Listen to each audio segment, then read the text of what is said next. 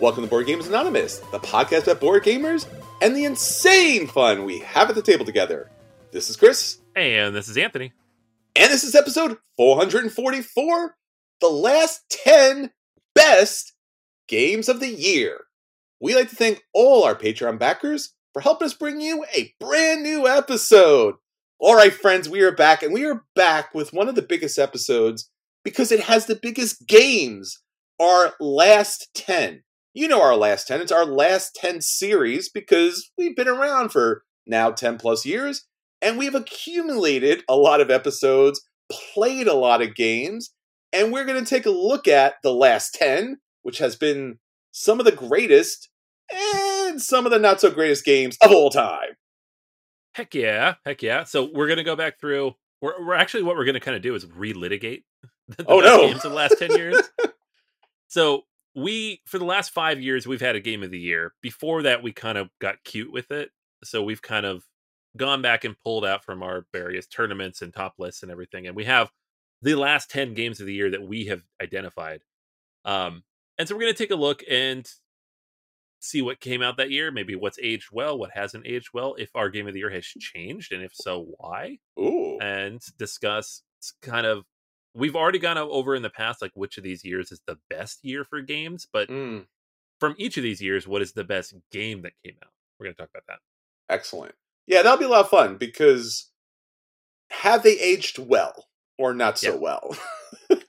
Exactly, yeah, because some of these, like at least for me, several of these have changed. We'll see if it if we share that opinion or not, but Mm, it will be interesting to discuss. have you played Distilled yet? No, no. Okay. I actually have a copy. I tracked one Ooh. down and it's it's a lot going on. Uh and I have lots of games with a lot going on, which Yes. preview for my at the table this week. um so like between this and hegemony and the game I'm going to talk about today, it's many hours of learning. But no, I have not played it yet. Okay, because that game where you're distilling liquors and you dis- you distill them in different vats and so forth and so on, and as they distill, and once you open them to pour them out to bottles and to sell them and points and victory stuff and yada yada yada, you get these flavor cards, and the flavor cards can be positive flavors or negative flavors.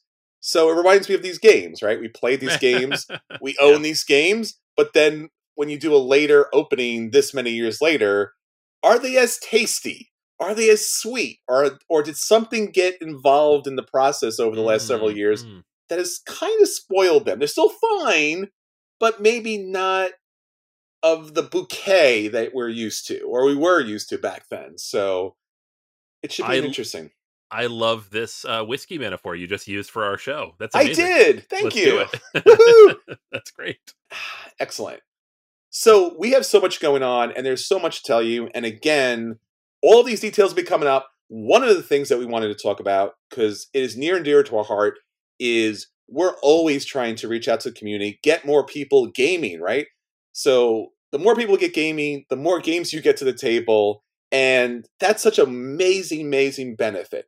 Over the years of playing tabletop gaming, we have, and I'm sure you have noticed that there aren't as many girls and women in gaming, especially at the table. And of course, designers and publishers and themes about, you know, women doing extraordinary things, which they do all the time. We wanted to support an initiative to help more girls and women get into gaming, get to the table, design, publish, do all those great things with our upcoming charity event. So we talked about this last week, and we'll be talking about this up until November 4th, where this event comes out, and hopefully it's awesome, and hopefully you're there. It's Tabletop Charity Game 2023. It's going to be in Fanwood, New Jersey. Full details are up on BoardGamersAnonymous.com. You'll see a whole list of all the different charity events that we've done over many years. There's actually more. It's just we haven't got them all up on the website from the past 10 years. But this one here, Tabletop Charity Game 2023. Uh, it, we're working with our partners at Board Games for the Better. Uh, they've been great and they've been supporting us to get local Girl Scout troops to be our VIPs. We're going to give them a great day of gaming and we are going to raise money and support for the Girl Scout Troop 6000. This is a Girl Scout troop made up of Girl Scouts from all around New York City that are currently living in transitional housing situations, shelter situations, but they're part of Troop 6000 and they do everything else that Girl Scouts do. And we want to support them into getting them into gaming and to share their experiences and share some fun with them as well. So, us, Board Games for the Better, and all of our partners and associates and organizations that are working with us are supporting these great goals. Board Games for the Better is doing a lot of outreach to publishers, companies, and designers to bring those games to the table. So if you're a publisher out there or a designer out there, um, hopefully you've been able to see board games for the better. Hopefully they've reached out to you. If they haven't, reach out to us because we want to get your games into the hands of these new gamers, and especially if you have games that were designed, published, or focus on a female lead character that would be amazing because it really shows some proper representation in gaming. So, whatever you have, we appreciate your support. And if you are in the area at that event, we would love for you to join us.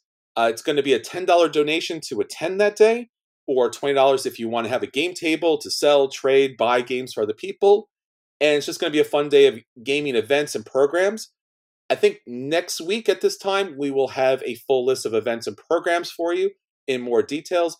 But again, if you have any questions uh, or any interests or you want to support or reach out to us, you can reach me, Chris. Hi, it's me, Chris. Chris at BoardGamersAnonymous.com. I know that's not a surprise as far as the email address is concerned, but Chris at BoardGamersAnonymous.com. And again, you can find all of this information, so much more. The best website for board gaming out there, guaranteed. Maybe what you know, Board Game Geek is an exception here. Uh, mm-hmm. BoardGamersAnonymous.com. But beyond that, we're awesome. Tons of stuff out there. Check it out. All right, Anthony, so that's what's going on with us. What's going on with our industry? I think it's time to take a look back into our special report of Food Chain Magnate special edition. What the heck is this going to cost report? Whew, man, this is literally all we're talking about in the last like week and a half, two weeks since they announced this. What are they going to charge us for this game? And so here's here's where we're coming from, right? Food Chain Magnate, the original version of this game, is $120, right? Uh-huh. You can get it for 89 If you online, get lucky. If you get lucky, yeah. If you get lucky, right? Uh, the catch-up mechanism and other ideas, also $120. also can get that for about 89 at the low end if you get lucky. if you get lucky. So the lowest possible price you can get these two for together because they don't come in one box, two th- separate things, is $178. So what do we think the special edition with all the upgrades is going to cost?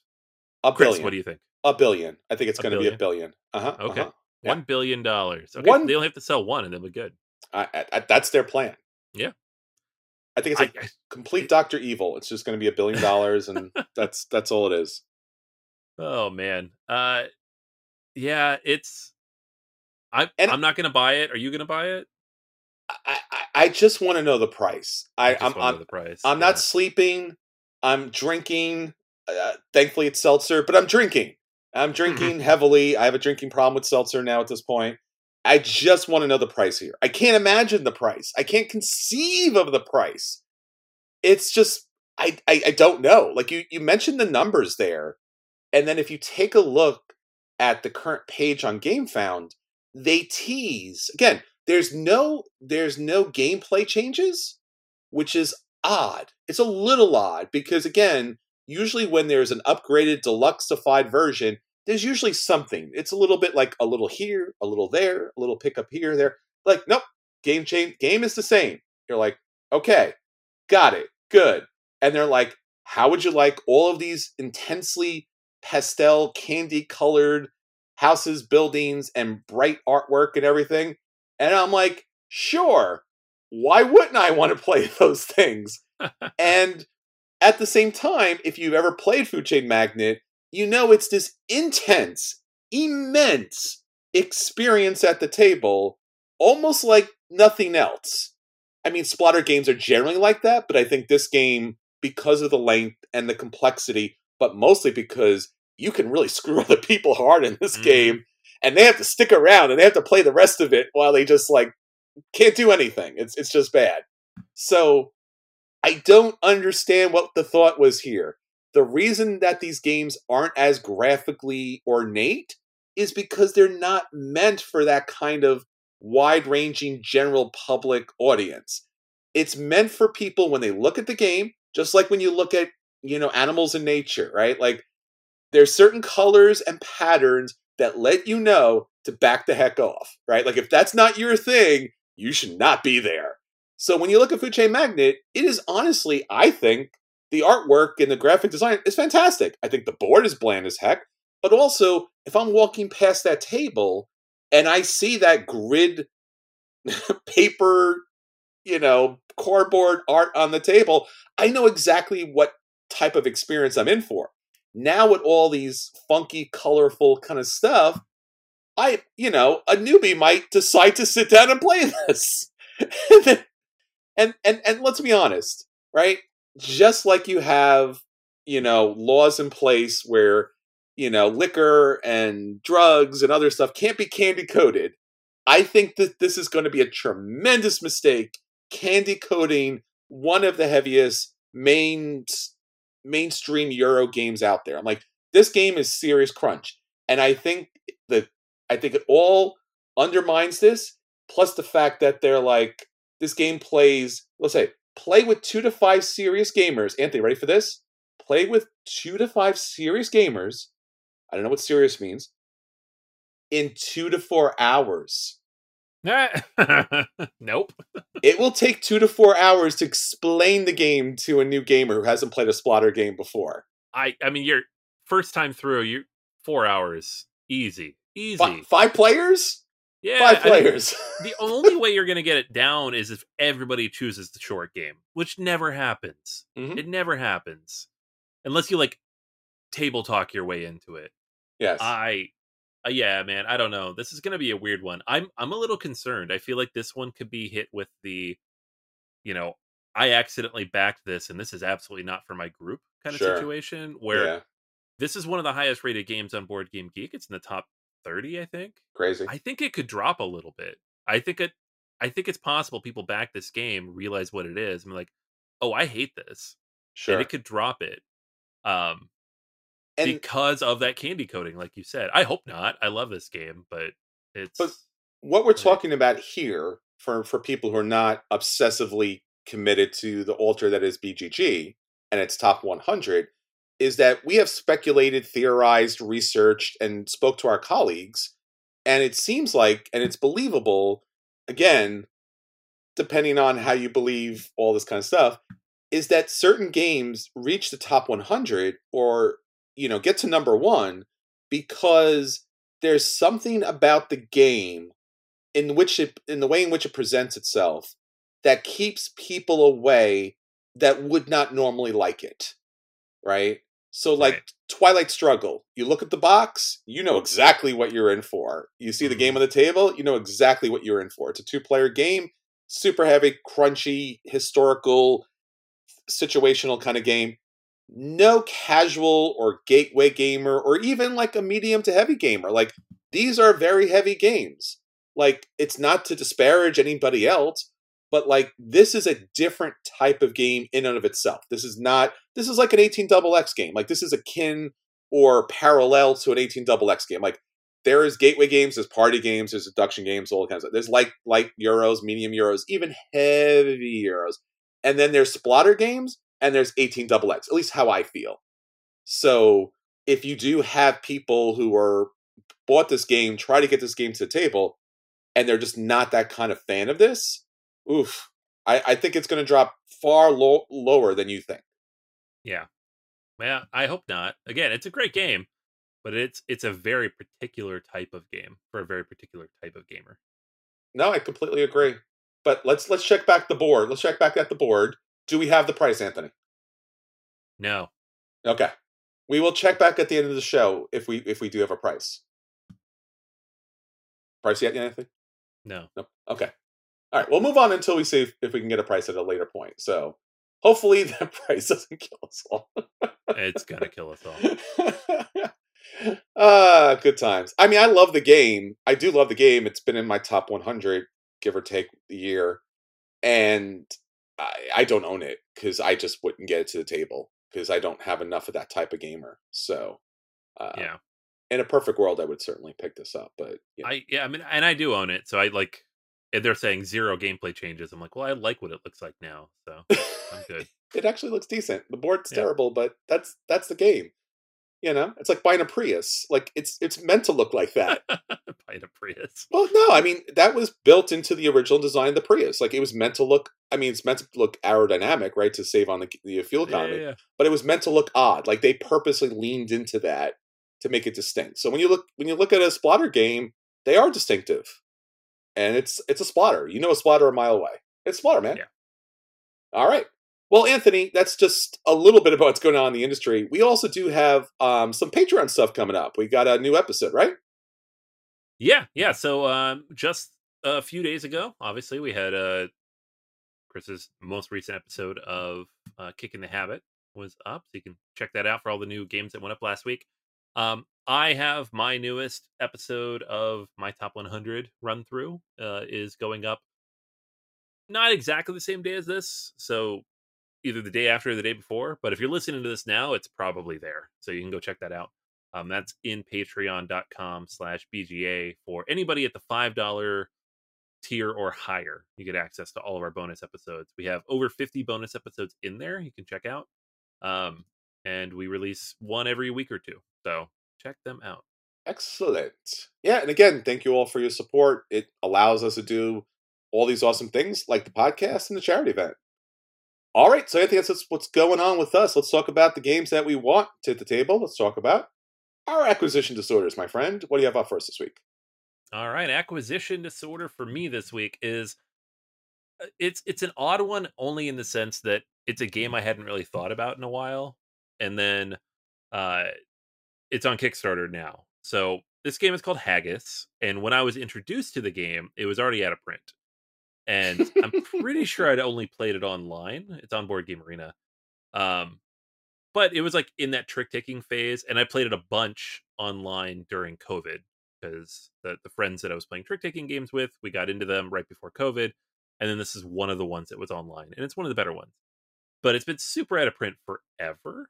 Uh, and the Portland Game Collective has managed to track down the rights from Sean Ross, the designer, and has brought it back. So this is a trick taking climbing game. Uh, and it's honestly, you look at it and it just nothing looks different or unique, right? There are five different suits or colors, um, with cards ranging from one to ten, and you are betting on what you think you can accomplish and kind of working your way up the ladder, right? It's there's nothing unique from like the outside perspective, but what makes the game so interesting is that it really requires you to think carefully about what you're going to do and how you're going to do it, right?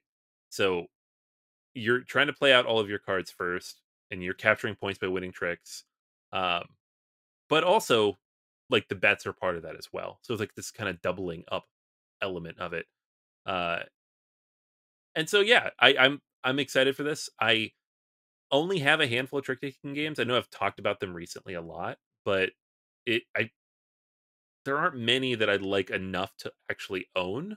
Mhm. so i think i have two that i'm like legitimately love and like texas showdown is one um and then skull king is another and then everything else i'm like that's fine i would play that it's enjoyable but i don't know if i would buy it. But haggis is one where i'm like i might pick that up right? Because it has all these different types of combinations.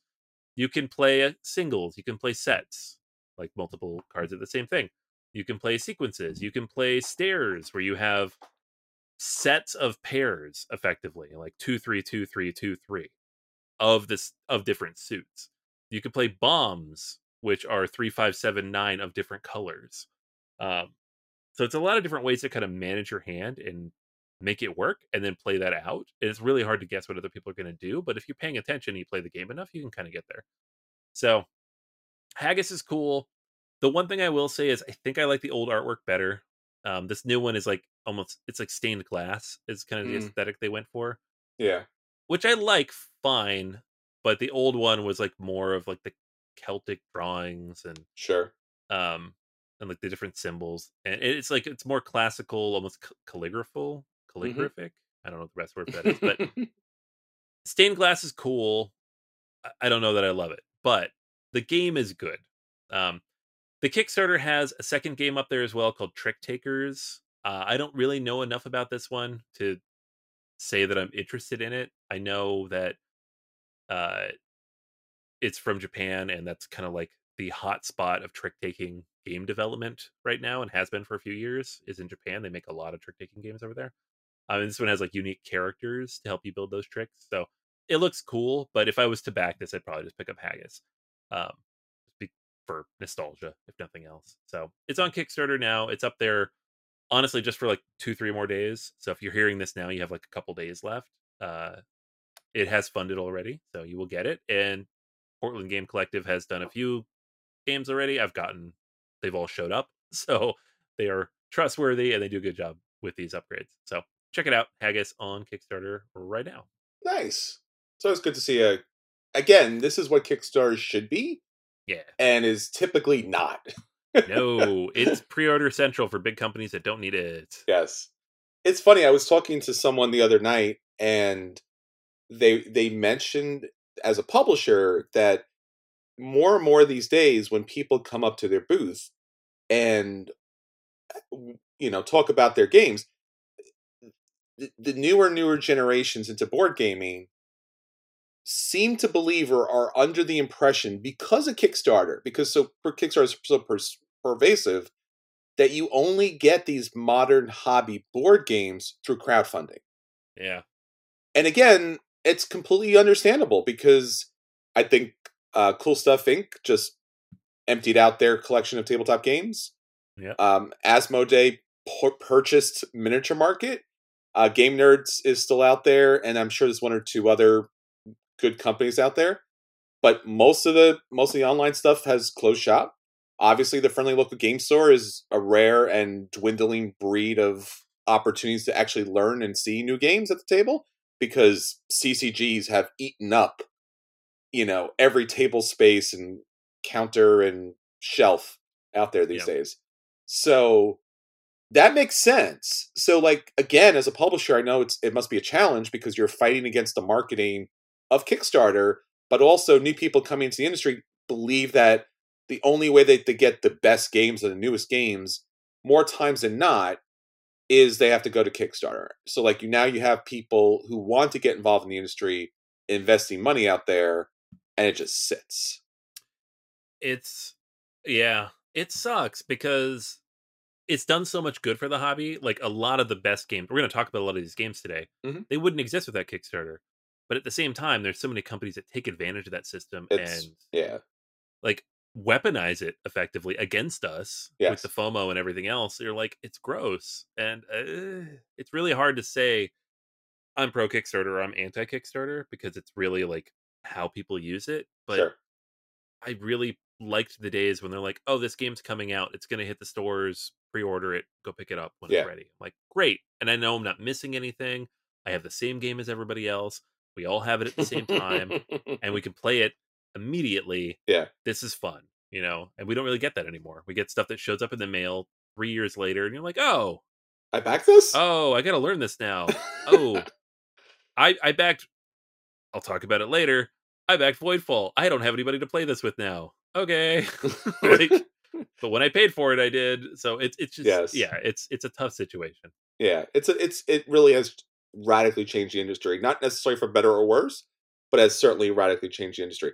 But again, back in the day, in, this in the Haggis game here, especially, yeah. this is where it works really well, and this is where it needs to be championed, and that's why I do Kicking the Habit because the vast majority of the games that I cover are first time designers, right. and that's what's wonderful and wondrous about it because it does support people that normally couldn't get something like this out.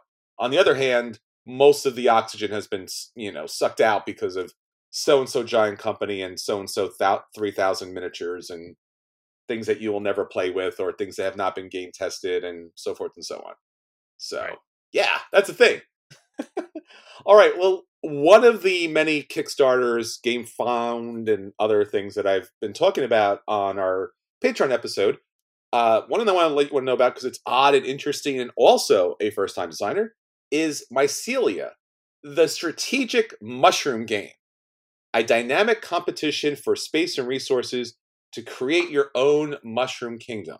Now, the mycelium and the mycelium network um, are the unseen parts of mushrooms. These are the long threads hidden beneath the forest floor that they're they're the basically the roots of the mushrooms, and they act as oh I, I guess a lot of things right. They're they're a network in which they communicate, you know, over vast and I mean vast. I mean like largest organiza- organisms on the planet. This is part of that, and how they communicate to each other, how they communicate to trees, how they uh, are a bridge for. I just recently learned this how certain trees are evergreens, so they really they draw nutrients and stuff during the winter more than the summer because you have these other big, you know, leafy trees. They draw a lot of nutrients during the summer and spring when their when their leaves are out. So these trees actually exchange resources, and the mycelium network takes takes ten percent, you know, for themselves. But it's an amazing, wondrous idea that there's living networks underneath our feet and throughout the planet, and the trees are communicating with themselves and others and plants and these mushroom organizations under the ground that you never just it blows my mind. And again, it's also been used on the recent Star Trek Discovery series. That was a thing. Spore drive, warp drive, spore drive, which is a Spore thing. drive, yeah. I mean, who knew that was a thing? And it's a huge thing, and it's awesome.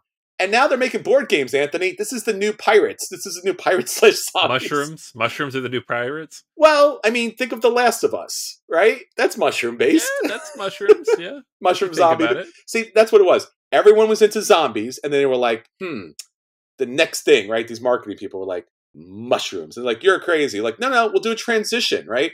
Now it's mushroom based zombies, and then eventually it's mushrooms, just mushrooms. So this is hitting board gaming uh, again, and Elizabeth Hargrave is coming out with an, a mushroom game herself not too long from now. So that's also going to be up and available. So there you go, two games right there. That's not many more. So this game itself is an interesting light euro, and it's it's really it's a gorgeous, some gorgeous artwork. Because again, who would think mushrooms? Like that's something I want to look at. That's something I want. Gorgeous artwork, gorgeous artwork here.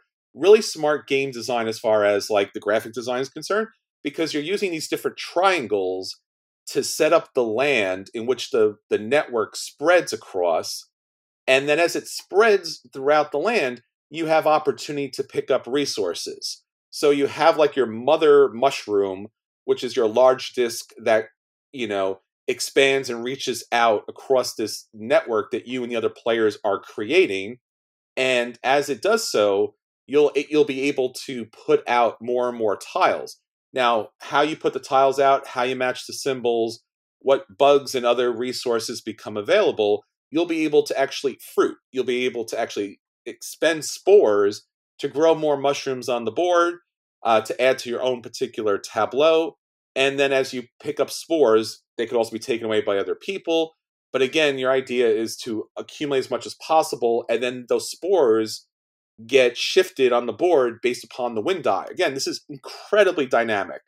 On top of which, once your mushroom, you know, has reached its kind of limit, it actually decays and then becomes part of the network, and you gain a bonus ability for that.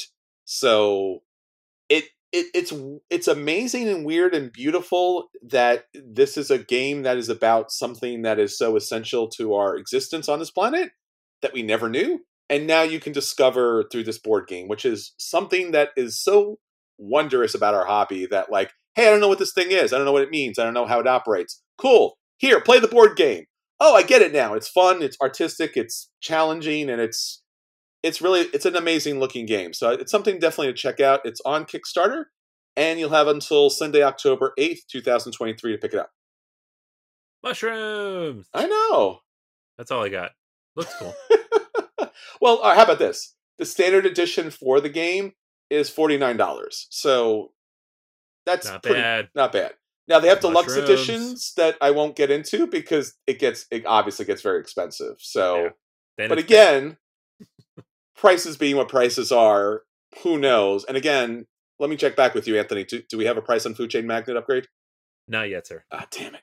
All right. Well, if you want to go super fancy with this to the point where everything is made out of wood, including a wood box, you could back it for seven hundred thirty-one dollars. Oh my god! Yeah, forty-one people. Ew. 41 people have done it. I don't I don't know why, but yes, it's it's currently up there. So first time designer, check it out. Check it out. Again, check out your first time designers. They deserve your respect and your interest. Don't necessarily have to back it, but definitely check it out. Yeah. All right, Anthony, that's everything that we want to get to the table. Let's talk about things that did hit the table. We'll let people know if those games are a buy and they should run out and pick those games up, even if they are a billion dollars or if Mm. those games are a play and they should sit down with them because you know it's a first time designer and you want to check it out or if those games are a dodge and you should avoid them because let's be honest they're a billion dollars or if those games are the dread burn and then like just let them decay and become the part of the mycelium network so anthony what did you play this week or get to the table or the mycelium network Yeah, yeah, no, it might as well be Mycelium Network with what I was messing with this week. Um, I mentioned last week that I got in Voidfall like that Friday. We recorded Sunday night, and uh, that was my whole weekend was punching it and setting it up. Uh, and I spent about a week learning how to play it, Mhm. ish. And now I've gone through it a little bit, and I'm not ready to give it a score because this game is ridiculously complicated. what I know Mindclash games, right? who knew I didn't know. why did I back this? No, I'm just kidding. I'm, I'm actually having fun with it. But so here's the thing about Voidfall, and I think this is the main reason why it is so complicated. Is they've designed a system that works for competitive, cooperative, and solo play, which we sometimes see in games where they're like, it does everything, and you're like, no, it doesn't. It does one thing and two other things kind of crappy. Um, I I can't tell if the the competitive version of this game is great, but I will say that the t- tutorial that they put you through, which is decent, requires you to play through the competitive rules. And from what I can see and how it functions and how it flows, I'm like, it seems pretty solid. And then playing through the cooperative version, which is also the solo version, um, I was like, this also seems pretty solid. Now, where I don't have like a comprehensive view here, so I can't. This is the reason why I'm not saying this game is great and you should go buy it. Is a I haven't played with real people, and that's important for a lot of reasons, right? Um, this is a 4X game where you are out exploring various systems and you need to be able to interact with other people and fight them. Um, and two, I the scenario book gives you like I don't have the number in front of me. It's like 50 or 60 different scenarios across the three different playstyles. And I've been through like two and a half of these. So it's really difficult to say definitively, oh, yeah, this is great. But what I will say is it's more intuitive than it seems based on the rule book.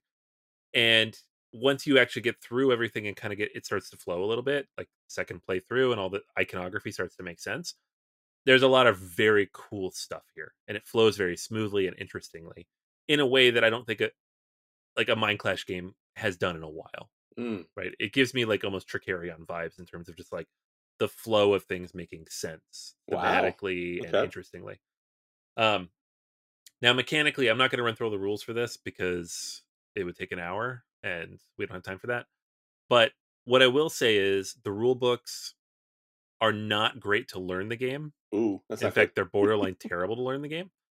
And the reason why is they have split it up into three different books. So you have the rule book itself, a glossary with a list of like everything that you'll actually interact with, and then a scenario guide that also has your setup in it and the t- tutorials in it.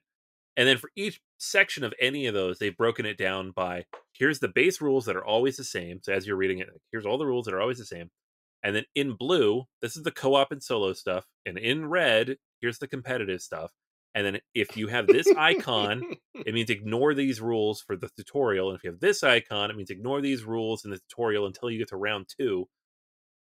Like I read through it and I was like, I do not understand how to play this game. Now, what I will say is thankfully, thankfully, Mindclash partnered with Paul Grogan and he made a video on his gaming rules channel Mhm. that is very good. So watch that. Because if you watch that, you have like a 90% baseline, and then the rulebook suddenly makes sense because you Ah. understand all the things it's trying to tell you. So I tried to go through the rule book. It's like two days, and I was like, "What the heck are you trying to tell me?" Like I'm like bungling my way through turns, and it's and there there's a a legit menu of iconography that is four full pages, like 150 different icons. So as your every action you take in the first time you play, you're like, "Wait, hold on, what does that mean?" Hold on, page two, no, page three, no, page four. There it is. Okay. Oh, okay. Move the corruption. Got it. Like it's ridiculous. Um so the game is just it's and I don't know what they could have done differently because it is that it is a lot. There's a lot going on here. Um but the the video is very fantastic. Like I don't know how he did it, but Grogan he made a really good video. It's an hour and two minutes, which is long for a rule video, but not as long as I would have thought based on trying to read through these. And once you've read that, you can go through and kind of piecemeal together the rest of the rules, and it doesn't take forever. So, Voidfall for me so far has been like this weird, convoluted, almost like out of body experience, trying to like mesh together what the rules are and what I'm supposed to be doing. But like last night, I stayed up till like one o'clock in the morning, kind of just like playing through and like running against the the the void fallen the voidborn sorry and like clearing out the galaxy space and this was just like the tutorial and i'm like this is actually really fun i really enjoy this a lot so um and the reason why and here's the one bit of rules i'll get into is there's only three rounds in the game but in each round there's a certain number of turns based on an event card like you place an event card out and it will tell you how many turns you're going to get. And it's it seems to be between 3 and 5. So you don't always know how many turns you're going to have, which is really cool, right? So you can't like super plan out like, "Oh, we're going to have 9 turns in the game." Like, well, you could have between 9 and 15 turns in the game. It depends on what cards come out. Um and then on each of those turns, you're going to take a card from your hand and you're going to play it and you're going to choose two of the actions on the card. There's three actions on every card. And then there's various ways to like level that up and take like i'm going to take the third action or i'm going to take this extra agenda action um but the hand of cards is available to you in full at the start of each of those rounds so you have nine actions nine sets of actions to choose from on your turn and then you trying to like piecemeal them together so you're like okay there's five turns in this round I want to accomplish this by the end of the round because that's my scoring agenda. So I need to make sure that I can invade over here. But before I can invade over there, I have to level up my fleet. Before I can level up my fleet, I have to make sure I have these resources available. So what order am I going to play these cards in? Right. And then again, I'm not playing competitively, but if you're playing competitively on top of that, you're like, okay, but if they invade, then I got to worry about that. So I got to make sure this is upgraded enough to maybe I upgrade the fleet first, even though it's less efficient, just to make sure I'm safe uh, it's it's very good. So I will say I'm enjoying it. I'm going to keep playing it. I'll probably spend another week or so on this. I'm going out of town the next week, so I got to get this done. like be be comfortable and done with what I'm doing um, by next weekend. So next time we talk, I will have, if nothing else, a solo review for you. Um, but I will say up front, like it's very good. I'm happy so far with my purchase. It's not a convoluted mess than I thought it would be. A lot of it is becoming very intuitive once I know the rules. Uh, and I have gotten sucked into a couple games now, which is always a good sign. Not just by checking my watch, like I got to get to bed soon. it's just like no, no, this is fun. I'm going to keep going until I fall asleep. So, uh, Voidfall, good experience so far. We'll see what it turns into, and you know, hopefully, I can get it to the table with other people soon too. So here's the question that I have, and maybe this could be mm. just maybe this is a thing or not a thing. So there's multiple game modes on top of having asymmetric factions. Yeah. There's a competitive game mode. There's a yeah. cooperative game mode. Yeah. There's a solo game mode. Yeah. And then with the solo game mode, there's multiple scenarios and multiple map setups. There's multiple scenarios and map setups for all three game modes. Okay. And then there's like a ton of different asymmetric factions on top of that. 14 factions. Okay. Yeah, so it's it's comparable. It's not quite to Twilight Imperium, which has 17, but it's close. But is it is the rule book and is the rule book in the game itself a challenge, more of a challenge than it needed to be because it's competitive, cooperative, and solo? I think so. I think that's the main issue. And so here's the thing though, most games like this, and Turczi games in general, they'll give you the rule book for the competitive rules, and then there'll be a whole separate rule book for the solo rules and the the cooperative stuff. That's how Turczi usually does it. Um, and then when you read, if you just read that solo rule book first, it would make no sense. You have to read the entire competitive yeah. rule book and pretty much multi-hand it to learn the basics and then learn the solo. And it's a big barrier, and a lot of people don't want to do it. So I think what they were trying to do is, no, no, just read the parts that are relevant for you, and it'll make sense. And maybe it's just me, but like I need to know how the whole game works before I can know how to change the elements of it. So I almost prefer the old method, even though it takes a little longer, because it's just this was not intuitive to me. And I've read some people online say that they really like it. So I don't know. Maybe it's just me, but um, I'm not even giving it as a knock on the game because as I go back through it, I'm like, it's all here. The rules are all here. They're mm-hmm. well written. When I have to look up a rule, it's clear what I'm supposed to do. It's a well written rule book. It's just 60 70 pages across three different books or i'm yeah. like what am i doing this is a lot where am i finding this stuff um, and that's just the complexity of a Mindclash game, I think. Yeah, I, have always loved Mindclash because they take big swings, and I have a handful of games, not many, less than five for sure, where the game does competitive and cooperative. They're a little bit older right. games, but now the solo mode is almost like a, a given, and Turczi is obviously everywhere because he's he's an AI.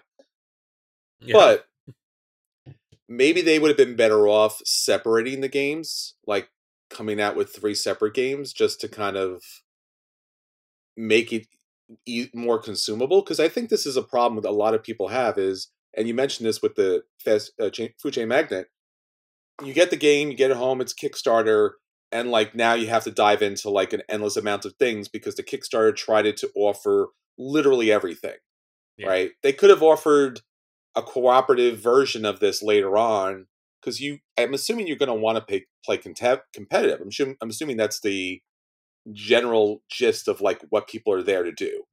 Yeah yeah and like here's the thing the, the way i look at this is the base game is competitive. The stuff that makes it cooperative is extra yeah. like there's an extra board there's extra decks of cards there's like it's almost it's not an ai really but it's like these crisis things that come out and, and kind of guide the thing you're trying to face so it feels like an expansion, a cooperative expansion mm-hmm. that you're layering on top of the game.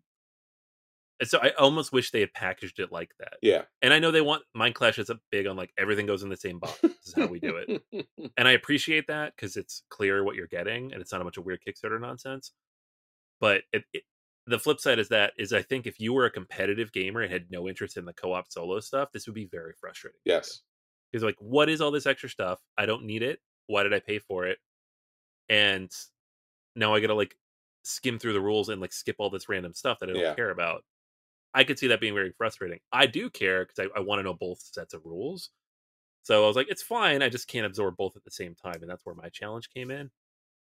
But I don't know. I don't know what the solution is for that. I, I think there's a really, really good game here. And I think it's just like the barrier to entry is really high. And it I worries me a little because I think a lot of people will be scared away when the game itself is like a lot of Mindclash games, not actually quite as complex as it seems. Mm-hmm. I wish they would have split it up in, into t- at least two games, if not three. I think it would have been cheaper, and you could have picked what version you know that you liked. And again, we've had a lot of games like this where there's spiritual successors or other versions of the games that come out. I mean, like CO two you know that has that kind of competitive cooperative thing. But one last question, I think the co-op mode versus the solo mode are they different games or is it just one person versus multiple people at the table? There's a couple small tweaks between okay. co-op and solo. Um, the scenarios are different. Gotcha. Is the big thing. Um, okay. But I'm like ex- the main the main thing that's different between competitive and co-op is the same for solo, like the the crisis board yeah, I'm I'm still very excited to play this. It was it seemed like again with Mindclash it was just a little too much, and, and some of their recent games seemed like a little too much. But yeah, I you know I'm love the artwork, you know too. Uh, Buckle uh, is the uh, designer here who's done Imperium, all those different classics and, and stuff like that. So yeah, I'm I'm excited to play. Hope we get to the table pretty soon. So yeah, Anthony, I have the exact opposite for you as far as this is going to be a very short review versus a very long one. Ironically, this game probably has as much, if not way more stuff, which is really impossible to even think to say. I got to play Masters of the Universe, the board game, Clash for Eternia. If you are a long time, and I mean long time listener, I, we actually did this as like a, a premise or a, a funny thing that we did at the beginning of the episode, or I did at the beginning of the episode about He Man and his little speech that he gives at the beginning of the episode yeah. way back in the day. That is a that is a deep cut as far as our episodes are concerned. Well, they listened. It took them long enough, but they actually made a board game about He Man from CMON because CMON knows miniatures. So this was on Kickstarter. It got back to backers. Uh, all the backers paid a lot of money for all the plastic that came along this game. I don't know. I, I don't. I'm not going to go into the He-Man universe. It's it's He-Man. He's a big guy with a sword. He's fighting Skeletor, and you probably know who he is either from the cartoon, the action figures, the really cheesy movie f- with Dolph Lundgren, or the memes. There's memes now. There's He-Man memes. There's Skeletor memes. But what was interesting to me about this game, when obviously I knew about He-Man, I grew up around that period. It was still a little too young for me, but like this was the thing. I was familiar with the whole thing, familiar with the IP. Not so much interested in, in dropping, you know, four hundred dollars for this game, give or take. But I I was interested because it was utilizing the one versus many gameplay mechanic that we had seen in Conan the Barbarian, which I thought was a great mechanic. And then it was also carried on, I guess, to Batman, which seemed like a muddled mess, Anthony, right? If I remember. Yes, a uh, big old muddled mess. Also had the nonsense with competitive cooperative solo play, all mashed together in the same rulebook. Uh, so this version, this CMON version, has seemed to see the light and recognize that people love this IP, but they love the game for the IP, and they instituted that one versus many mechanic with that programming board, and with literally every. I'm assuming here every miniature that ever came out, every character that ever came out from the He-Man universe. Let me talk about the actual gameplay. So, you could what's really good about this also is the good guys can play as the main board. So like one versus many, one person will control a main deck, a main board, three heroes, and all these extra actions that they can they can play utilizing uh, these little cubes that come onto the board. But also the bad guys could do that. So typically when you play these kind of games, the bad guys play like the the dungeon master and plays all the characters on the board, and the heroes come in. But you can actually play it both ways, which is great. So all of the good people and the bad people, they they have cards that allow themselves to play in either uh, mode. So the game is fairly simple. It each game is a single scenario. Period. There's no legacy. There's no ongoing campaign. You sit down. You pick your character, good or evil. Characters are, are great. They have somewhat thematic play styles to their, you know, actual character on the show or it's just fun. You decide what you're going to play based on the scenario. You pick your particular character, and again, if you're if you're the one, you get to pick three characters to play against the other team. You set up this. You set up the land. If you back the normal version, you get all the cardboard. If you back the advanced version, you've got a lot of plastic to kind of set up on the game board. And then the tracker board allows you, as the single player versus many, to both put your action cards across a row that will activate at certain times, one at a time. And the later you go in that particular round, the more power cubes you're going to get to either activate people on the big board or activate your individual character. So once you have your heroes and villains set up there, and again, there is a free free for all mode, which is also pretty cool that they give you something and it doesn't radically change the gameplay. It's just you just play as a character. So you play your cards out there, you manage your health on the main board, and then you get a chance to play. The game itself is fairly simple. If it's your card that flips up because you planned it that way, you get to do a thing. So it's the activation phase. Uh, the activation phase gives you a, a, couple of different options. They're all pretty simple. You're going to take two actions per turn. You can gain power. Uh, so you have all your power that you're going to get onto your board. You're going to be able to arrange the cubes because you played your card in a certain spot. and then by performing actions, you can attack. Duh. Uh, there's range. There is uh, melee. There's line of sight involved, but it's not crazy line of sight. It's all hexed. There's interact. There's some tokens on the board that you have to like quote unquote interact with in order to do a thing or to achieve a thing. You can move a character three spaces. Again, some characters have special abilities, but primarily it's three spaces. You can use a particular skill. And then there's bonus actions that you'll be able to utilize based upon your power cubes. You get to use one of one each of those per turn. And again, that's pretty cool. So basically, you're moving, you're attacking, you're using your special actions or using your special actions as attack actions in order to defeat the other side. The scenario will define what the goals are for that particular round. So it's not just like kill the other characters and that's it. When your character gets knocked out, you respawn. It was a kid show. It's fine. just go along with it. Uh, there's a lot of minions that come along with the game, so you do get a lot of cannon fodder if you want to just have fun running around with a giant sword and yelling at the top of your lungs. And throughout the game, as the game becomes more intense because people get knocked out, you gain additional skills. The additional skills are great because, again, they're very thematic and they give you an opportunity to use your power cubes in different settings. That's it. It's plastic miniatures tactical skirmish game. Got to play recently on Saturday. Got to play it two more times. Got to see some of the scenarios. Play different characters. Play as the controller. Plays as, as the character.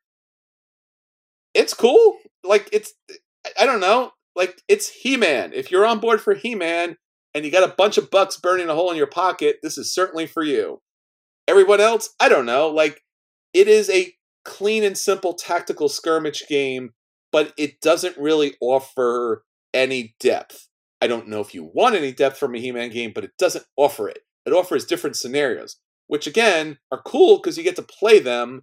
It takes a couple hours to play, but then you're done and it's not something you have to necessarily struggle through multiple levels of a campaign.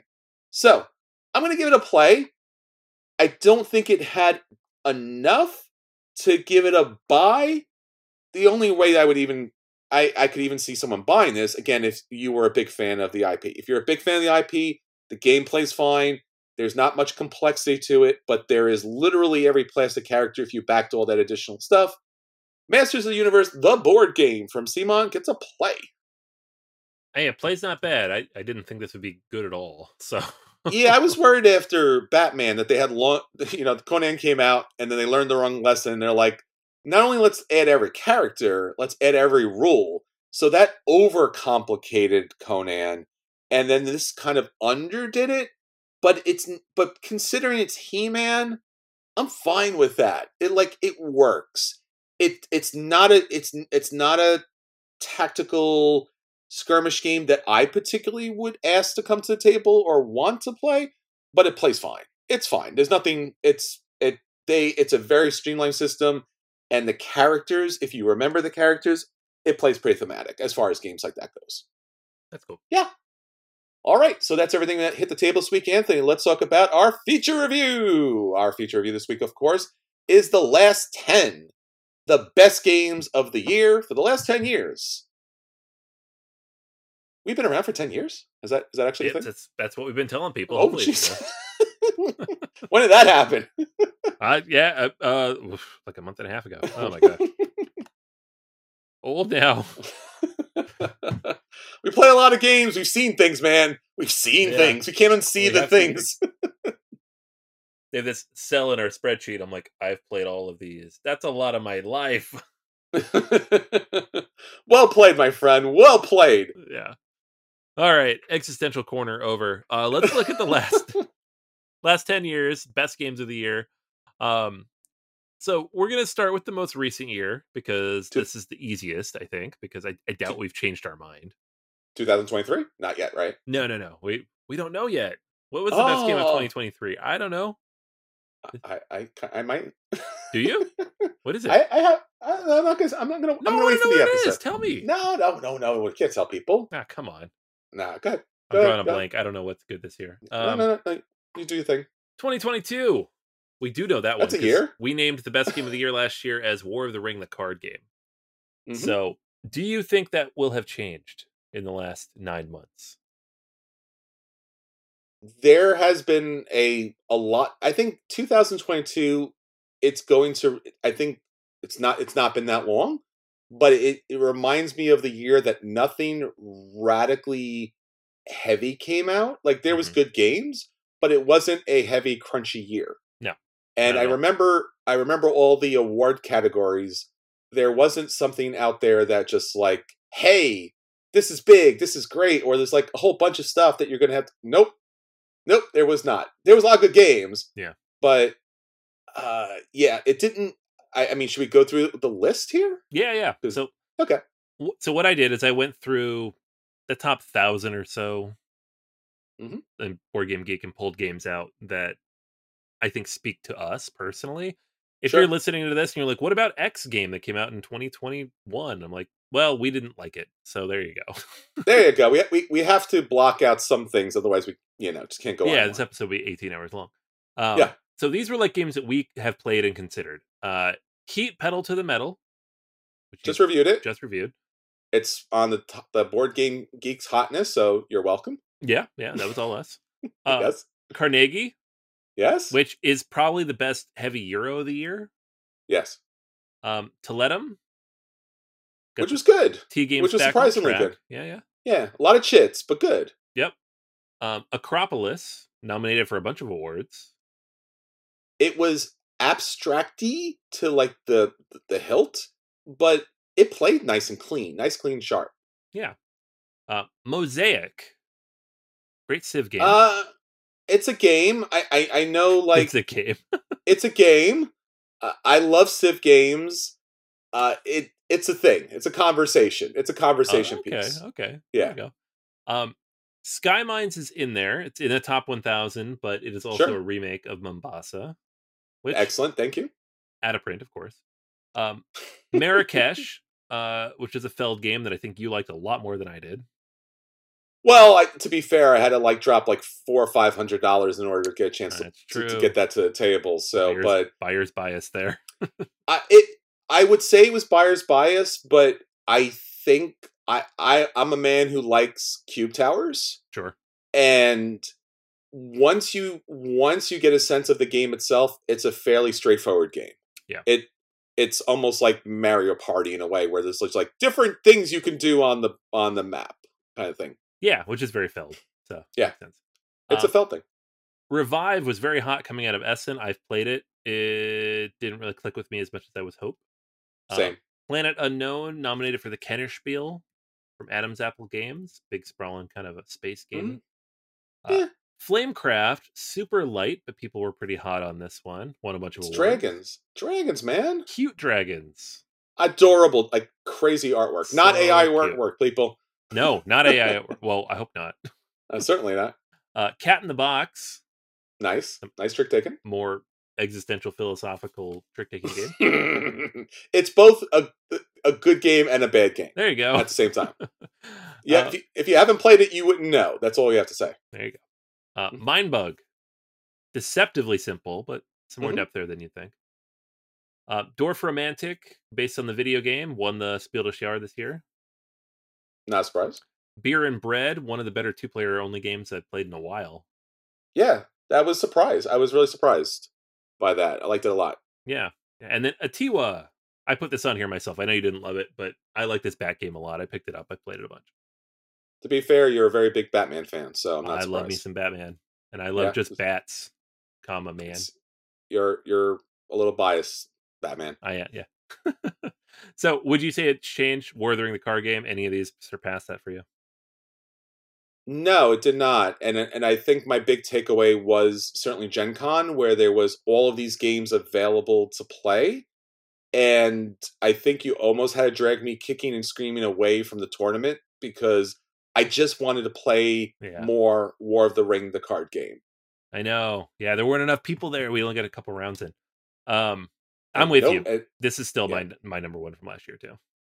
yeah, and regardless whether or not you're a Lord of the Rings fan, it just it plays so well, and it has been a very long time, a very long time, and there's very few games that have like that team mechanic where you're playing with a team versus another team. and I just enjoyed the heck out of that. That was really such a fun game because usually when you play games, you're like you're on your own, like it's your own experience. But like, you know, it takes me way back to like the Tichu day, days of like playing a game with an you know opponent and, and an ally trying to like get things straight somehow. Yeah. All right, so 2022 holds strong. War of the Ring, the card game, still our game of the year. 2021, we picked Dominant Species Marine. Uh, a lot of good games came out that year. Uh, Uh-huh. we had Arc Nova, Good. Sleeping Gods, Okay. Cascadia, which was my personal game of the year. Uh-huh. Uh, uh-huh. Terraforming Mars Ares Expedition, which has a whole Big bunch of fan. subtext to it now, which we keep that off off, off the air. Ankh, okay. Kemet Blood Yeah. and Sand, Very very good. Glad to see it. Living Forest, Kennerspiel winner, Big surprise. Not not to us though. Final Girl, Excellent. Clash of Cultures Monumental Edition, Yeah, fine. Don't release the expansion, jerks. Uh, Bitoku, okay. Boon Lake, the- Khora, Yeah. Rise of an Empire, and Botanic. yeah. A, a lot of good games here. A, a lot of good games. Uh, I really, I, I probably was the only person out there oddly champion Khora Rise of an Empire. Oh, I I- think it's I love this game. Yeah, clean, simple, fun to play. I love the action selection mechanic that you know everyone gets to pick actions and they they play out in a certain thing. And there's a chase. I mean, there you're, you're basically dealing off a board, but you know it's great. Clash of Cultures Monumental Edition. I own Clash of Cultures. I don't own Monumental Edition because I'm trying to get to the point where I'm either going to keep my base game or unload to get the Monumental Edition because the expansion is like a billion dollars and locked in a crate somewhere, you know, with I don't know, it's safe. it's safe somewhere, right next to the Ark of the Covenant. Uh yeah, Living Living Forest is good. It's Kemet Blood and Sand. I think that's the one that's one of the games certainly that I will remember because I've loved Kemet and I love the fact that they've refined it down to an essential edition. And it's a great game. Ankh is Yeah. just a lot. Ares Edition I'm sorry, Ares Expedition is for me, again, I know sacrilegious, this is a hot take, a better version of Terraforming Mars. I didn't say that out loud. Didn't say that out loud. And I know everyone loves Ark Nova. Sleeping Gods was a little yeah, a little a little too little. It wasn't I was hoping for more for that. But uh uh Dominant Species Marine uh stays my number one game for 2021. It just it does everything. yeah. I think so. In 2021, my game of the year was Cascadia. It still is. It's still my Mhm. favorite game from that year. Um, Dominant Species Marine was my number two. I think it could potentially drop to number three behind Kemet because I've played Kemet a lot since then, and I have not played Mhm. Dominant Species Marine enough. But I think the average between us, it's still Dominant Species Marine. Yeah. Uh, Cascadia was always number one for me. It's just a game you'd never played, so it didn't make Yeah. it to the top for the show. Well, also Dominant Species Marine again was a refinement of Dominant Yeah. Species in a really meaningful way. Uh, Yeah, and yeah. rest in peace. Yeah, Uh, yeah, I- absolutely, and made it much more then- accessible as a game because it's so much shorter. it's so much shorter. It's it's more straightforward. It, it allows you to have diversity at the table, and it's just it's great. Yeah. And I think in in many years this would be number, and it, it was someone's number one of you know top 100. But you know, uh, yeah, Dominant Species Marine. Yeah, Yep. No, great game. Happy to keep that there. Uh, all right, number two. Oh, not number. The year 2020. wow, that'd be a lot of games. Yeah, no, it's Yeah. This is the year. This is the year everything broke. Um, so uh, we picked on Mars. This game came out in January that year, so it's interesting that at the end of the year, this is still our number one game of the year. But it's also a year in which we didn't play a lot of games with other people because reasons. Why, Anthony? Why? I don't know. What happened? I blacked what out. happened? I blacked out the whole year. I don't remember. Um, so not a lot of games came out this year either because of the same reasons. So sure, games that did come out that we kind of highlighted: Dune Imperium, of course. Lost Ruins of Arnak, Excellent, Eclipse, Second Dawn of the Galaxy, beautiful, Kanban EV, excellent. Beyond the Sun, Love it. Micro Macro, Crime City, Cool. Own it. Marvel United, Own way too much of it. and Fort. yes, own that as well. Yes, these are games that I think between us we might own all of these. I Yes. might own all. Of, I think I actually own all of these. That's that's sick. Yeah. Um. uh, On Mars versus all of these, I I will tell you, mine has changed. But where are you at? Oh, okay. The we're not considering the expansion, right? For On Mars, no. no Yeah, it had, okay. had not come out yet. So the expansion from On Mars makes On Mars better, in my opinion. Yeah, yeah. Because again, when I it took a couple of ran- it took a couple of gameplays to really understand what On Mars needed, like what was the vibe of that, Yeah. right? Because um, the expansion made it better for sure. Uh, I would say, considering again the amount, if I'm going to look at the amount of game time, gameplay time, I mean, mine has changed as well. Ooh, okay. We both changed. Interesting.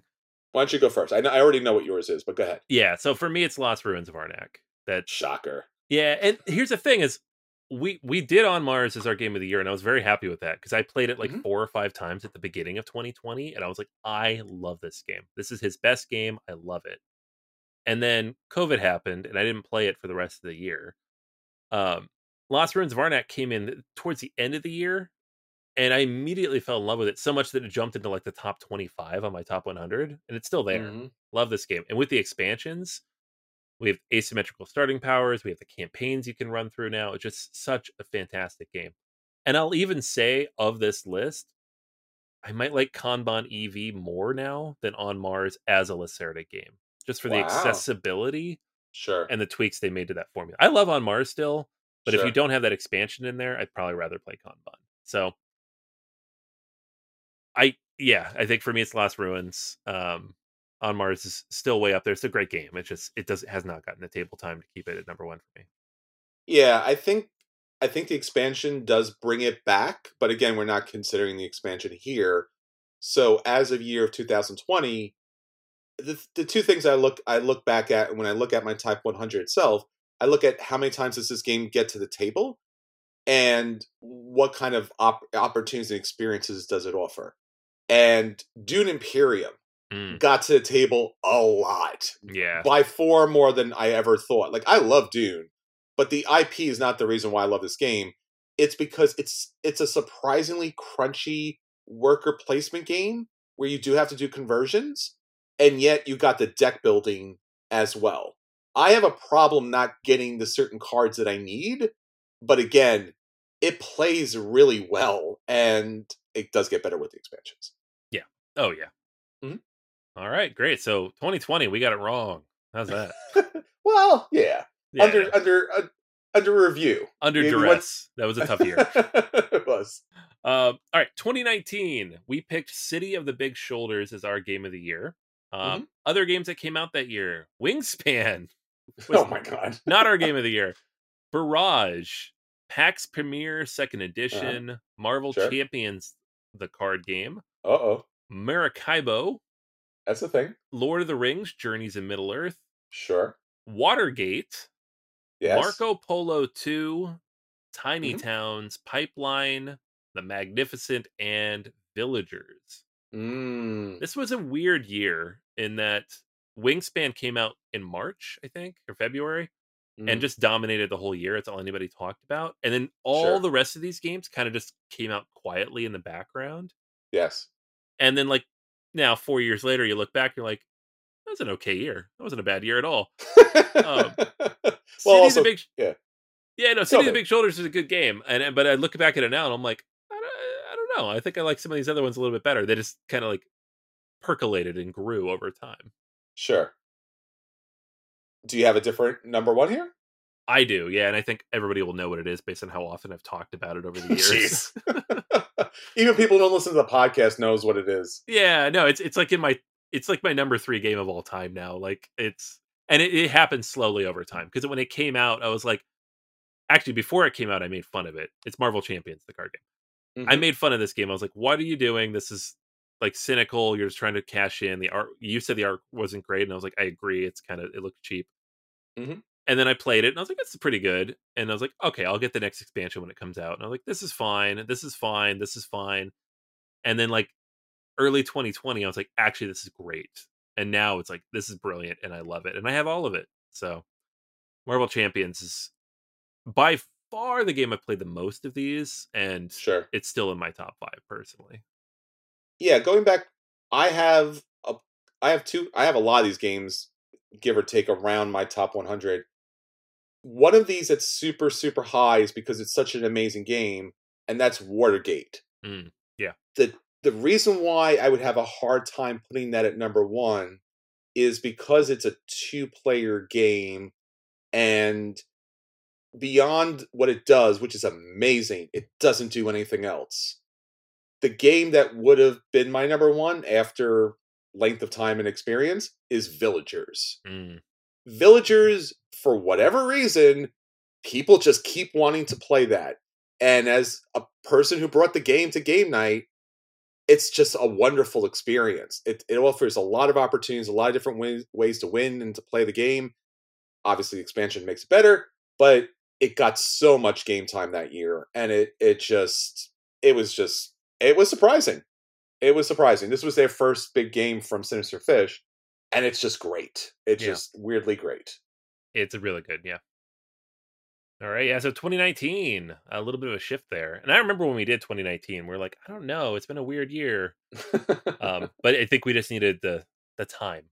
A lot Sure, of these sure. games came out at the end of the year too, which made it tough. Yeah. Uh, 2018, uh, we chose Root as our game of the Mhm. year. This was a great year. So oh yeah, looking back, we got Brass Birmingham, we got yeah. Everdell, one. number Oh, one game of all time. Yeah, came out that year. We got Everdell, we got Underwater Cities, what what? Quacks of Quedlinburg. Teotihuacan, Obs- Obsession, Excellent. Rising Sun. I love it. I know you don't, but I love it. I, I don't. Welcome to you love that. I don't. Carpe Diem, Smartphone, Yeah. Oh, Sprawlopolis. Smartphone. yeah, there's a couple here for me. Uh, Sprawlopolis, Keyforge, and Feudum. I love Feudum. Yeah.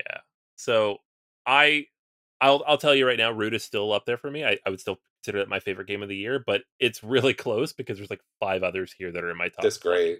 It's yeah. a great year. Same here. I think. I mean, Feudum's up there in my top twenty. Smartphone Inc. Mhm. is up there. Obsession is up there. Uh, as Anthony could tell you, I just bounced around and was playing and or teaching that game around the clock. So Teotihuacan is great. Quacks is amazing.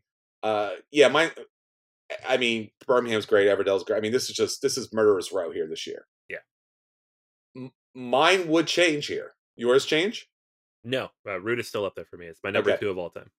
So one of my number one of all time in my top 100, uh, give or take around that year, was Underwater Cities. Yeah. it's gotten tremendous game. It's hit the table a ton. It offers so much complexity in so many different ways to kind of win, and I love that. And people love it. And it's it's a serious, serious competitor to Terraforming Mars. So yeah, Yeah.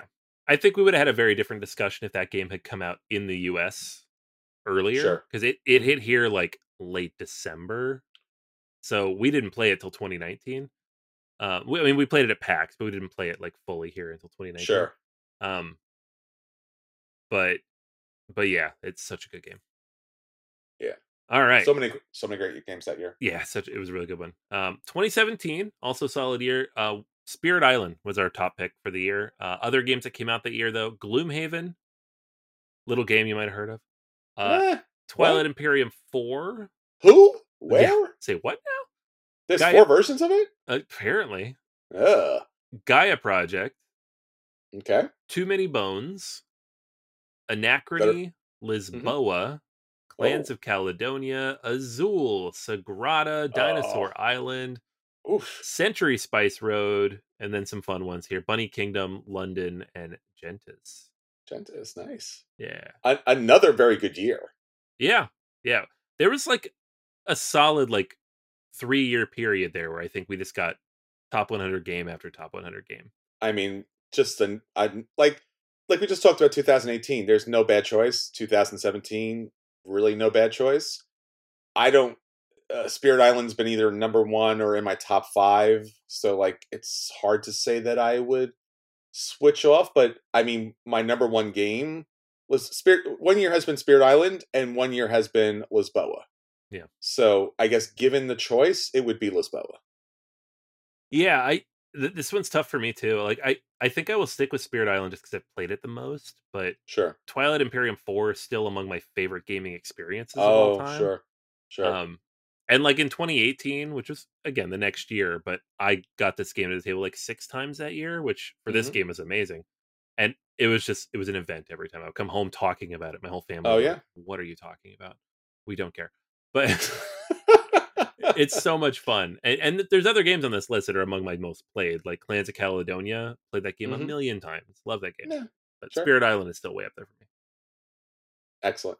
All right, 2016, which is the third year in this like three year sprint of amazing games. Jeez. We chose Scythe.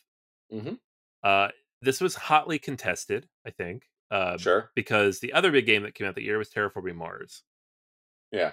as well as a bunch of other stuff, including Star Wars Rebellion, Great Western Trail, Feast for Odin, Arkham Horror LCG, Mansions of Madness Second Edition, Mechs vs. Minions, Inis, Vinhos, Lorenzo Il, Il Magnifico, Yokohama, Santorini, Kingdomino, First Class, Star Wars Destiny, Star Trek Ascendancy, Castles of Burgundy, the card game. There's like 20 more, but I stopped. Uh, well, meant. Yeah. yeah, I'll mention. I'll mention Castles of Burgundy, the card game. I, I thought was fantastic. Uh, Star Trek Ascendancy is the best Star Trek game out there. Fleet Captains is probably number two. And just as far as honorable mentions are concerned, like there's a lot of great games this year. That year. hmm Do you have a difference? Do you have a change? Do you have a shift? yeah like i i think i was fighting kind of against scythe from the start so Well, like, we should also mention. I don't think we mentioned as a start. Like we have to come to consensus on all of these top game of the year. So it is always a collaborative, combative, cooperative, solo kind of Yeah, experience. yeah. So yeah, the podcast has to make a decision, depending on who we're with that year, as well as as guest hosts too. So all of the games uh, as consensus. So yeah so if like one game's one person's number one and it's the other person's number three it might become the number one depending on what else there is we run it through an algorithm just to. to oh yeah the algorithm the die we roll the die Um, It's it's it's a very expensive die. yeah i i think for me it's it's tough it's a toss up between terraforming mars uh, or star wars rebellion which is just like a fantastic amazing experience which i had not really played much the year it came out but it got Mhm. to the table a bunch in 2018 and 2019 um if it wasn't for war of the ring it probably would be that because war of the ring is still the game i'd rather play than rebellion but yeah I, I guess i'll take the boring answer with terraforming mars but rebellion's pretty close I also didn't mention first class. Uh, first class is you Very build a train and Yes. you put and it's just it's the game I love the most that's been out of print, so I do not own a copy, and I'm I have you know I wake up screaming in the middle of the night of not owning this game, eh, you know, just out of fear that it will not get reprinted, and I will not pay crazy money for it. Do not pay crazy money for it, but it is a great game. Yeah. Star Wars Rebellion, weirdly enough, even despite the fact that it was an IP that we, you and I both know and love extensively, we could do a whole mm-hmm. podcast just on Star Wars. Right. I think that there's some level of because it's such a well known and well loved IP that it almost does not get the credit for being such a mechanically brilliant game. Yeah. And I love Scythe. I again, Scythe with the Fenris expansion is outstanding. Scythe as a base game because we're not considering expansions. I gotta say, Star Wars Rebellion also better with its expansion because it fixes some of the game mechanics as far as uh, battle. That would be my number one. It would. It would. Yeah. Star Wars Rebellion. Yeah, I'm I'm close. I, I'm almost with you on that. Mhm. All right. Yeah, so if we had to come to a consensus, it'd probably be Star Wars Rebellion. Uh, all right, 2015. Our kind of quasi choice that year because we had like a weird game of the year discussion was Voyages of Marco Polo. Mm. Uh, great game. Other Great game. games that came out that year, and this was the year of like the weird legacy type stuff. So Oh yeah. we had some oddball stuff, but we had Through the Ages, a new story of civilization, kind of the remake of that. Pandemic Legacy Season One was the big thing that everybody was talking about. Yeah. Uh, Seven Wonders Duel, Food Excellent. Chain Magnate. What is this? Yeah. See, I would like that game more if it had crazy, ridiculous upgrade components. Oh yes, I, I want to spend four hundred dollars for a new version of that game, please. Wait, can you can you check the board? Is it up yet? it's Is- not is- up yet. Sorry, Ah, damn it. it was an estimate. Oh, okay. Uh, We also had Blood Rage, Blood Rage. The Gallerist, Grand Austria Hotel, Trickerion, I know favorite game Woo! Love it. Codenames, Time Stories, Isle of Skye, Iki, Potion Explosion, Shakespeare, and Leaving Earth. Okay. Okay. Uh I mean there's some bangers in here. Like Yeah. no lie. Like, you know, we mentioned the others being great, but through the ages a New Story of Civilization, just just let that sit for a while. I mean, again, the legacy mechanics and innovation there is just amazing. But through the ages, brother, a new story of civilization is just immense, amazing Civ game. Chain Magnate that year, again, a Splotter you can actually play and is cutthroat as all get out. And then, of course, Blood Rage. Yeah, Blood Rage. Blood Rage. Why is that a thing? It's a thing. Yeah. And then I know I know you love the Gallerist. It's one of your favorite. it is my favorite Lacerda. It's my number one There- Lacerda. Yep. Uh, mine's Lisbo. Um, Trickerion I love. The Yeah. it's it's much better with the expansion, but it's it's it's my favorite uh Mindclash game. So and then and then a lot of other good games like you know code names and and such. And I've Anthony never got to play Shakespeare, Oh, we got to play that. and that's out of print. It is out of print, but I have it, so we got to make that happen. Ooh, excellent, It's, excellent. it's a favorite. I love it. Okay. Um, Do you my have a difference? Because I know you're. You, I love the Voyages of Marco Polo, but I think you have an unhealthy relationship with it. Voyages of Marco Polo. Yes. Yeah, it's it's still my it's if it would still be my game of the year from that year. Like this is one of those ones like I found it at the game store that was near my work. Like I got Mm-hmm. off work and I walked over to the Complete Strategist in Manhattan, and they had a copy on the shelf, and I was like, "Oh my god, this looks great!" And I bought it and brought it back, and we played it at my apartment in Brooklyn. And I was immediately like, "This is this is amazing. This might be my new favorite game." And it's not my favorite game now, but for a while there, I was obsessed with it. I've played it probably a hundred times online. So, Seven Wonders Duel is really close, uh, but this is still my my favorite for the year. Being that this is 2015, we've had a lot of years to play these games. So, and I think uh, obviously all these games as as we go further back. I love so many of these games. like Yeah, so many of these games are like in my top 10 like or around it right through the ages food chain blood rage gallerist you know Trickerion and, and, and other and others and the others but again so many years of playing those games it's going to be weird to say is like they, there are other games in that year that are better i think but i think the voyages of marco Polo, just plays, man. It just Yeah. gets table time. Like it's it's again, it could just be a normal Euro game that just fades away.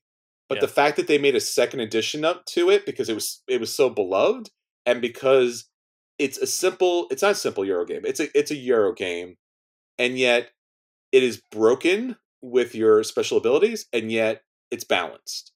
So, yeah, of Marco Polo would stay my number 1 for that year. ooh, it's unanimous, no changes. Mhm. All right, 2014, we picked Roll for the Galaxy. Uh, now Love it. uh, other games that came out that year because and now- we're up like almost t- 10 years ago so this is all these are all good games that we we enjoy. Yes. um star wars imperial assault. I have all of it. It's great. We should play it.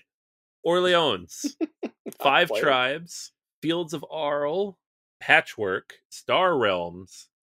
Castles of mad king ludwig. La granja. Dead of winter. Arcadia quest. Imperial settlers. Paperback. The battle of five armies. And arkwright yeah again like you like you said all great games N- nothing bad necessarily in here all bangers across the board and i have a re- i have a lot of i own a lot of these games and i own like a crazy sick, sickening level of arcadia quest Yeah. uh it, it's still roll for the galaxy for me Roll for the Galaxy is very good. Um, I think paperback is probably the game I look back on the most fondly. sure Uh, I most recently paid way too much money for the 10th anniversary edition. Uh, and this is a game that, especially back in 2014, was always out of print because they hadn't really discovered crowdfunding yet. So it was just like, we made 50, they were sold out. We made 100, they were sold out. So you just kept hearing about it, and people had copies, and you're like, "Oh, I really want to play that game." So paperback uh and for a while i would say hardback was better but i've kind of come around again. I'm like nah i like paperback more. Um Mm. I, w- I went on a huge imperial settlers kick for a long time. I still love that game. I have all the stuff but i haven't played it as much recently.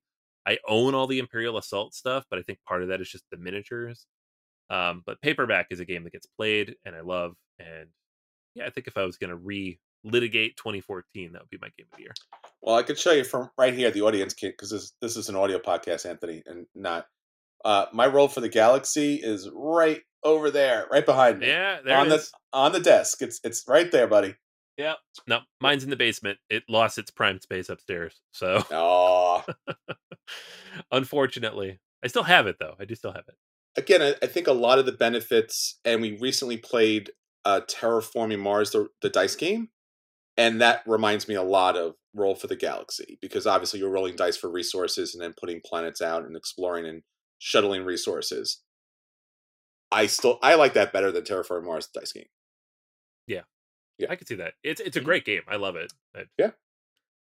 yeah all right and then last but not least was our first year of the show 2013 What a year! We were kids. We Yeah. didn't know what we were talking about. We were drunk on cardboard. yeah i don't think we played a single one of these games in 2013 except no there's at least one here we did play Oh, we definitely yeah.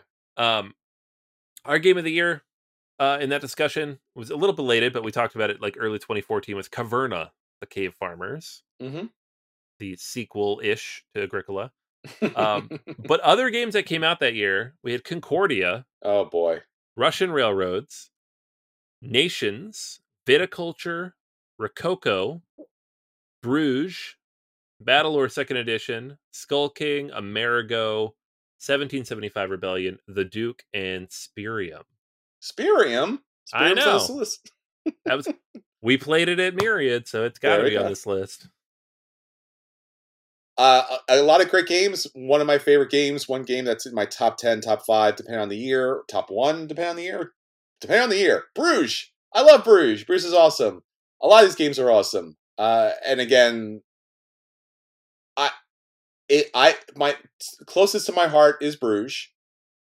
I, I think if I'm going to be fair and objective, it's probably going to be Concordia. Because as much as I love Caverna, the Cave Farmers, it can be a little overly forgiving you know it's it's it's trying to it's trying to make up for the brutalness of agricola so but concordia again if i have to look back i do not own concordia and it's probably one of the games i played the most because it gets all the table time Yeah. Concordia is brilliant. Yeah, and it's a game like early on, I was like, this is good. And the more I've played it, I'm like, actually, this is pretty good. it's it's So- it's surprisingly it's it's not surprisingly good i mean obviously from the designer here but like it's amazingly good Yeah, yeah. I mean, I I would put Concordia way up there. Um, I, I got to go with Spyrium. It's one of those games like I think we played it at the end of the year, beginning early of the next year, and maybe didn't really even click for me as much how much I liked it until later. Mhm. Um, but it's it's one of those games that if you've listened to the show for any amount of time, you know I champion this game Mhm. constantly. Love Spyrium. Wish they would reprint it. Give us some expansions. Give it the stupid overpriced Kickstarter experience that we're all used to. Um, I would I would spend hundred dollars in an upgraded Spyrium. I would do that. You should talk to lucky duck games see if they'll do it right after uh, yeah, yeah, yeah. get on it. Let's do after it. After they make a million dollars off uh, Fujay Magnet. Oh yeah, they're gonna do that. I mean, and I'll, I'll, here, Bruges came out with a new edition. We just talked about the Feld City Collection. Sure. I love Bruges so much that I was willing to pay a ridiculous amount of money for a newer variation on that. It is not as good. It is yeah. not. The original Bruges game is better. The other one is just blah. Like it's just more. It's just it's it's it hurts me that it just hurts. It just hurts, man. But Concordia, I love Bruges. But Concordia was just. I mean, it's it's, and again, the expansions have been amazing too over the years. It's hit after hit after hit. So yeah, Anthony, 10 years of games. So I some changes, some stay the same. Again, we haven't litigated all of this is what happens behind the scenes. So like after we come out with them, then we have to fight. So yeah, right. yeah. Several dice rolls, rock, paper, scissors, negotiations and ambassadors kind of trade, so so forth and so on. And yeah, diplomatic envoys and things like that. We haven't done that kind of math, but hopefully that gives you a sense of our last 10, the best games of the year. So many really good years, man. 10 good years. Amazing. Yeah. Yes. It's, it's it's always fun to look back at these. I'm like, wow, those all came out the same year. No wonder I'm broke. Woo. well, considering those were back in the days when you could actually afford to purchase games Yeah, instead of like own like a game that is like a million dollars. So, do, do we have a number yet, Anthony? No, sorry. Uh, all right. Yeah. Well, until we get the number of what Food Chain Mag did, the Lucky Ducks edition, of course, this is Chris, And this is Anthony. and we'll save you all a seat at the table. Take care, everyone. Bye. See ya.